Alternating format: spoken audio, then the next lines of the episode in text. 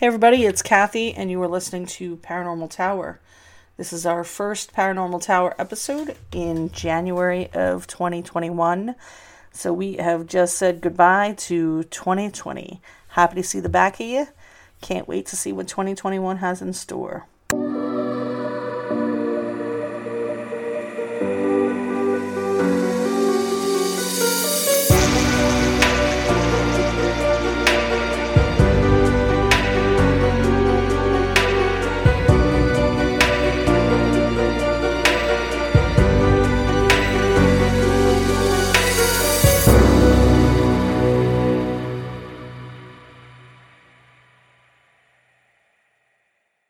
So one of my favorite characters in American history is Aaron Burr, and largely because he's. So I guess I guess you've watched the Hamilton movie many times. So I the, I've seen the show.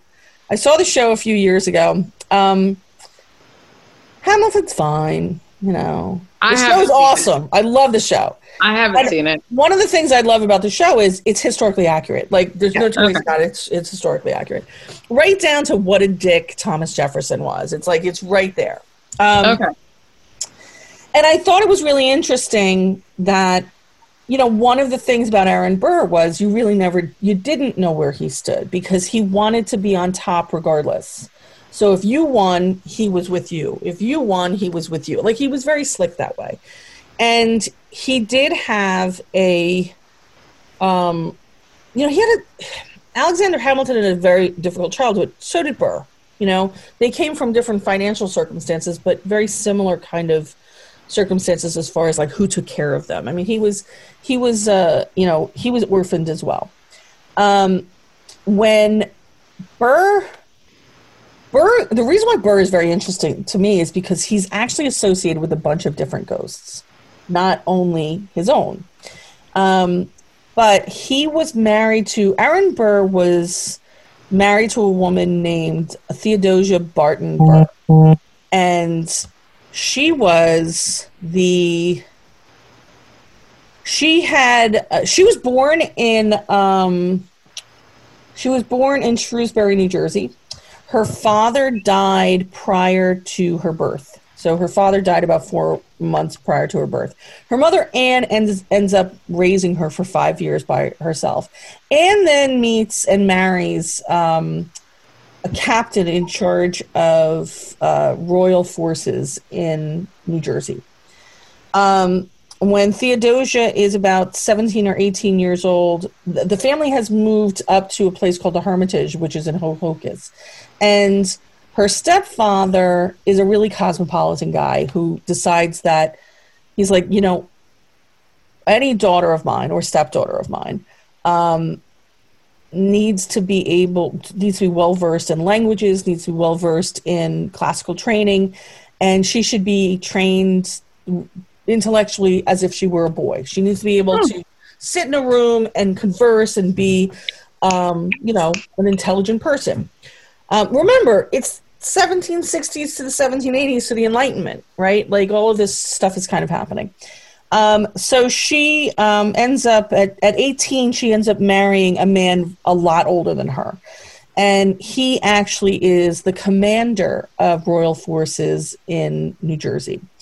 Um, in 1770, he is sent to the West Indies to take over the West Indies, and she stays in the Hermitage with um, their five children.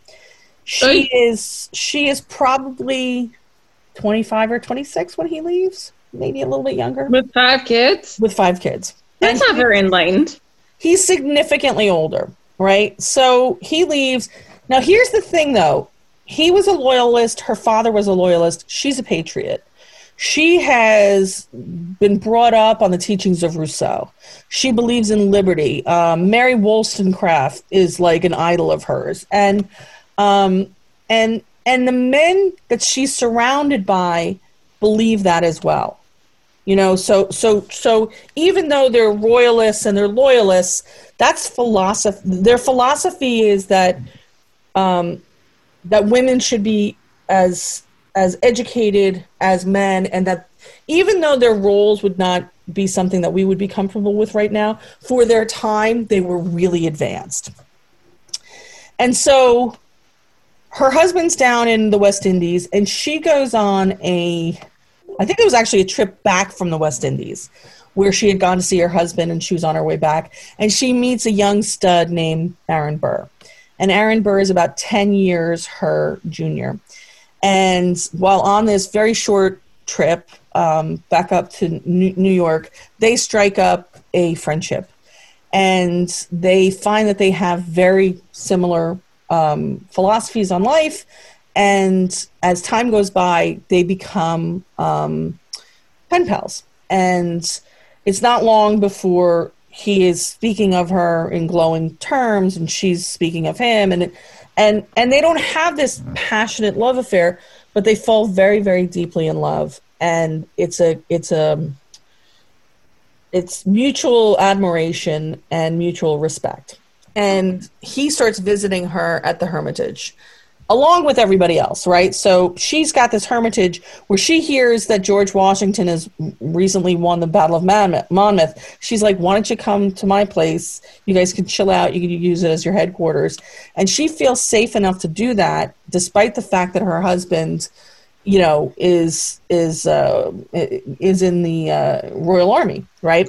All right, wait, wait. So you need to step back. So you're talking about Aaron Burr, right? I, what side was he on? Oh, Aaron Burr is a patriot, right? So Aaron Burr oh, is one of founding fathers. Too. Okay, right. Uh, I, Aaron Burr is one of our so founding ignorant, fathers. But I, I, you know, right. So Aaron Burr is one of our founding fathers. Um, up at this time, he is becoming a hero right? All I so, know is that Aaron Burr and Alexander Hamilton. Alexander Hamilton had a big duel, and they had a duel and, and, in and, Fairfield, uh, Connecticut. And no, it was in uh, Weehawken. No, well, see, what do I know? Oh, because it was not quite illegal there. I mean, as as uh, as the the musical says, he's the damn fool who shot Hamilton, right? So anyway, Burr now is visiting. Um, Burr now is visiting Mary, uh, not Mary, um, Theodosia um, at her house, as are loyalists and royalists, because she keeps an open house, right? In 1780, in 17, yes, in 1780, she learns that her husband has died of, uh, has died in the West Indies. He's died of malaria or smallpox or something like that. And um, Burr is passing his bar, and a year later they marry, and, and it's a surprise to no one, right? They they marry. She's ten years older than Aaron Burr, so she's about 35, 35, 36. Immediately, she has a child, Theodosia, and Theodosia is the only child of theirs that lives, right? So um, they're doing pretty well. Aaron Burr is um, becoming very powerful politically, um, but people hate him and love him. You know, he's one of those. He's a he's a character that that you either loved or you hated. And his wife was always a very much a balancing. Um, she was always able to kind of calm him down and direct him um, into you know how he should behave and, and and how he should speak, which he needed. Um, unfortunately, by seven by 1801, um, Theodosia um, Senior um, is very ill, and she's been ill almost their entire relationship. So she dies two years two years later at the age of 47. It's not a surprise, but it's devastating to him because they were well and truly partners in life. They did not do one one did not do something without um, hmm. speaking to and respecting the other, the opinion of the other.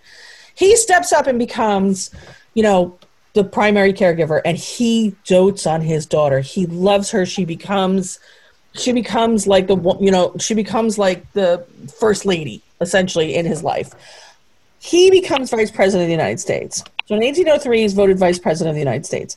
Under back, back then, the way you become vice president is you run for the presidency but you get the second most votes. So oh. you were forced to work with the dude that you fought for the presidency with, right? So Thomas Jefferson wins. Um, Aaron Burr is like, I fucking hate that guy, right? Um, and they did not like each other at all. Interesting. A lot of people didn't like Aaron Burr. So and one of the people that didn't like Aaron Burr was a guy named Alexander Hamilton. And Hamilton has been talking shit about Burr at parties up and down uh, the East Coast for a couple of years. This is so good. And this is exactly what happened, though. He's been he's been talking shit about him, saying, you know, I bet he did this, I bet he did that, pretty much accusing him of a lot of different things.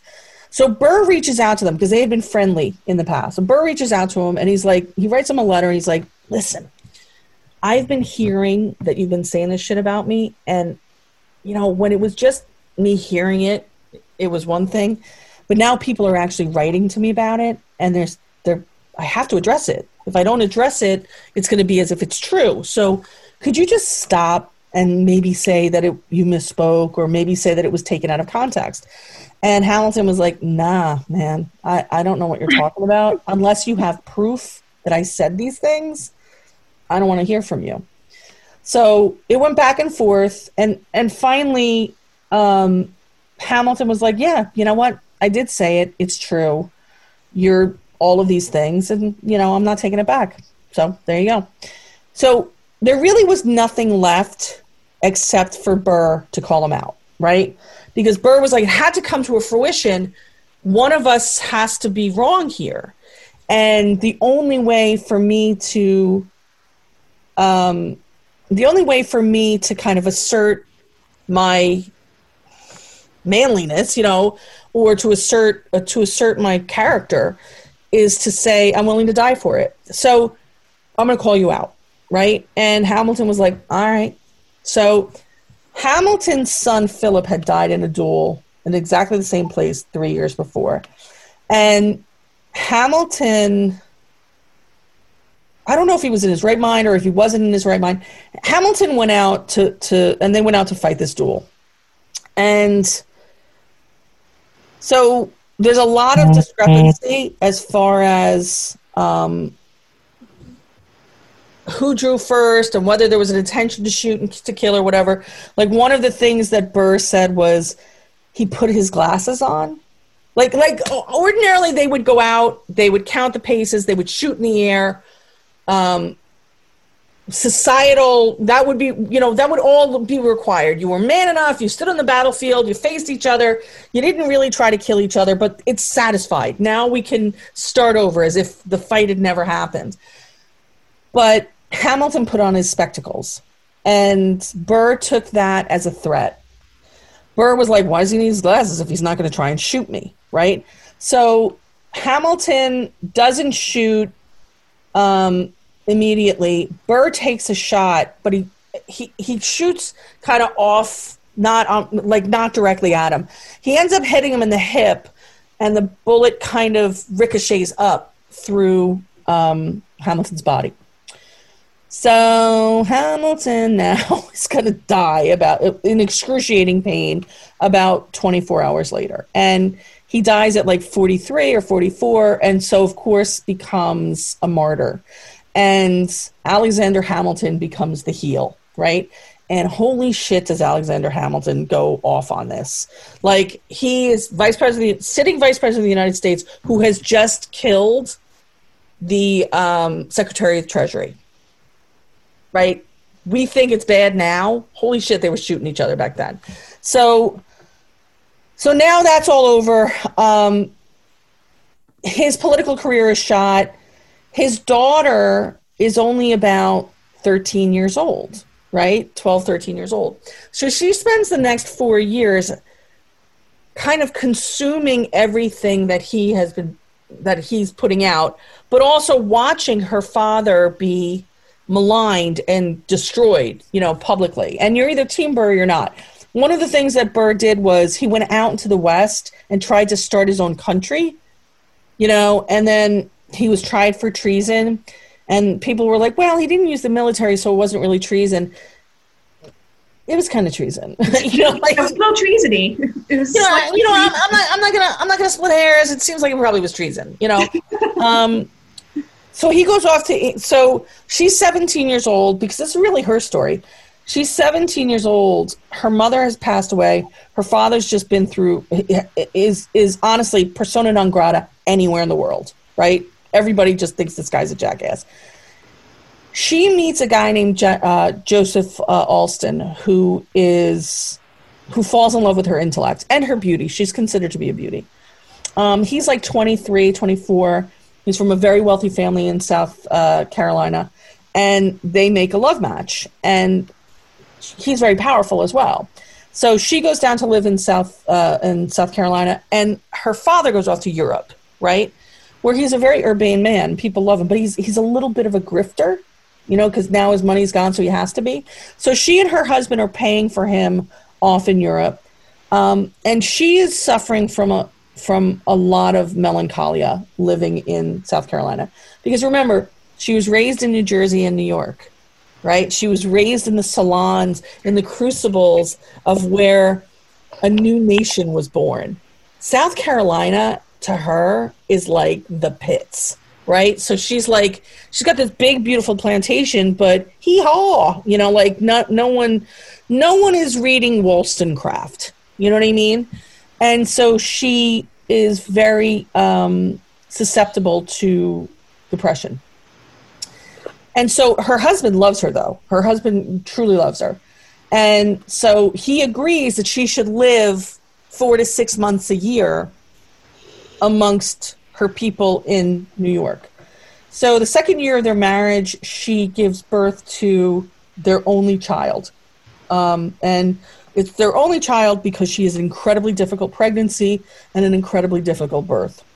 And so um, she and her son go up to New York every every four to six months, and they spend you know three or four months up there, and then they come back and they spend time um, with her husband, who is becoming a really really powerful politician in South uh, Carolina. In fact, he ultimately becomes the governor, which is seen as good news for Aaron Burr because it's going to be a way for him to step back in. So, unfortunately, when um, when her son is 11 years old, he contracts malaria and he ends up dying from it. Jesus.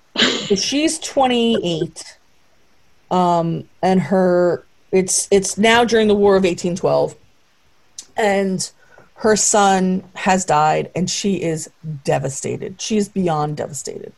And so her husband says um, I think you should go stay with your father in New York and I'll follow you up. In other words, go where there's life that you love and the faces of friends and family that you can be surrounded by because her step uh, siblings are up here. You, you, know, like there are people that she knows and loves that are up here. So her step, uh, so her husband suggests that she goes, he's devastated too, but he's like, I'll meet you up there. So Aaron Burr come, is now back in this country. I don't know, probably trying to take over Mexico or something like that. Um, which he did try to do, by the way. So it's not like it's not like that's a joke. He really did.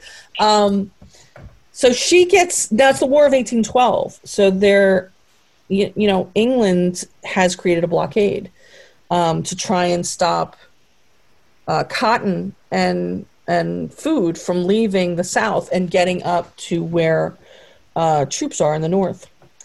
Um, and she's put a pour, uh, put a, aboard a very fast uh, schooner. Um, and this schooner had taken the trip, I think, something like 115 times.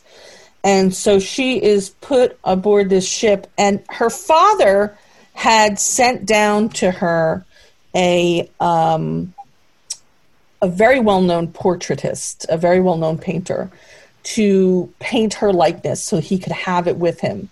Um, like like you know, it's hard for me to overstate, but he truly loved his daughter, and, and her husband, truly, she was well loved and well respected.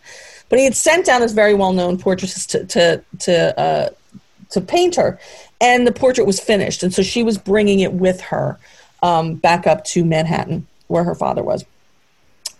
When um, this is where legend steps in, so no one's hundred percent sure what really happened in the next three or four days. So she leaves South Carolina to come to the United States, to, to come up to uh, Manhattan, and her ship is stopped by the blockade. And her, her, ship is, you know, it's a small vessel. Maybe there would have been 10 passengers, and they would have been very well known people, um, very affluent people. Um, and it was built for speed. So it was built to kind of go in and out of the blockades, and, and they would have had a captain that would have known how to do this. But the ship is stopped by um, the Royal Navy, and she is spoken to and questioned, and ultimately um, they let her go. Ultimately, they let the whole ship go, and they're like, just you know, there's nothing of value on here. We're just going to send some messages because they didn't know was she taking messages back or whatever. They're like, well, but you know, just make sure you tell everybody we let you go, and you know, blah blah blah. So off she goes, um, and essentially she's never heard from again, right? So, but here's the situation. So she's never heard from again, and her ship is never found. And so we know that it was lost. Um, we know that it was lost most likely on January 3rd, which is the anniversary is obviously today. And she was never declared dead because there were always people who were claiming to see her on the North Carolina border islands, barrier islands. But there were also pirates and privateers who claimed that they uh, took her ship after the English had let it go and that they had forced her to walk the plank. There were four different men who made deathbed confessions that they actually uh, boarded her ship and forced her to walk the plank for in, in other words murdered her in order to to uh, to take her to take the goods from the ship there was uh, no three of them claimed to have murdered her. One claimed to have left her on one of the barrier islands. So it's a terrible story, right? Here's this poor young woman, and and no one knows what happened to her. Most people believe that the ship just wrecked and that she was just lost at sea, which is a horrible, you know, tragedy in and of itself. However, there was always stories of a woman in white that was seen walking up and down some of the uh, barrier islands in North Carolina. And the story was people believe that, you know, she's, she's a spirit at this point, but people used to claim that she was a real woman who was walking up and down the barrier islands until she actually passed away of old age. And they believed that she was in white because that's what she had been asked to strip to before she was forced to walk the plank or before she was actually dropped off on this on these barrier islands. Now the interesting thing is it's easy to see where a ghost story comes from that, right? Where this poor young woman who's suffered so much tragedy is dropped either dropped off or or or murdered right there and that she wanders these shores looking for justice looking for family, perhaps looking for her son or her father. But it stands to reason that if she died on that ship and that ship went down, that that portrait would have gone down as well, right? But that portrait was actually found in North Carolina. And it currently is in a private collection in Maine right now. So somehow that woman's portrait, and it has been validated that it's her. It's been validated that it is the same portrait that, that Aaron Burr commissioned, the same artist, is in a private collection in Maine right now, and it was discovered 15 years ago. And it had been in a private home in North Carolina for over 150 years. Wow, that's pretty cool. So is there are people who still say that the the haunt that the um, the woman in white is attached to the painting, um, and that she's seen in Maine, just like she was seen walking up and down the Barrier Islands where they had that portrait. So so the question, of course, still remains: is how did she get? How did that get there? Doesn't have um, to be her. No, but it has to be. It, it doesn't have to be her, but it had to be off that ship, right? And that ship was never found. So either she was murdered and someone took that portrait, or as the people of, of North Carolina believe, she survived and was either an amnesiac or will, willfully hiding. And that that was uh, the, the according to the local legend, the portrait was in her shack So she actually, there was an old woman that lived there, a woman who lived to, to an old age that had this painting. Then it went in and out of where, you know, where did people have it or, or, or could people find it? Um, most people believe that the, sh- most people believe the ship went down. Like most people believe that it, it went down in a storm on from January 2nd to January 3rd. So the idea that it, that a portrait would go down with a ship and then wash ashore with no damage is kind of shocking, right? It's kind of unexpected. But that's one of my favorite um, haunted portrait stories. You That's know, a great it's, story. It's, it's, it's, it's a great story. And the cool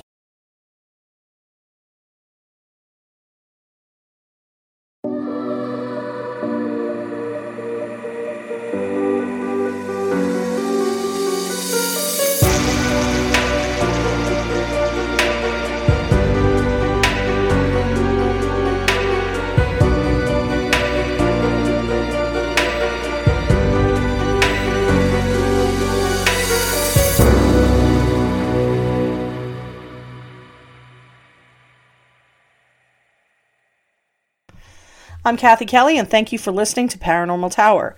If you'd like to visit us on the web, you can do so at paranormaltower.com. You can hit us up on Instagram at Paranormal Tower, on Facebook at Paranormal Tower, and on Twitter at ParanormalNJ. If you have a story that you'd like us to dig deep into, or if you have a suggestion, please feel free to send us an email to mystory at paranormaltower.com. And if you are so inclined, please give us a five star review wherever you can review podcasts. If you can share the podcast, that does an enormous amount of good in getting the word out. Um, and otherwise, thanks so much for listening and happy hauntings.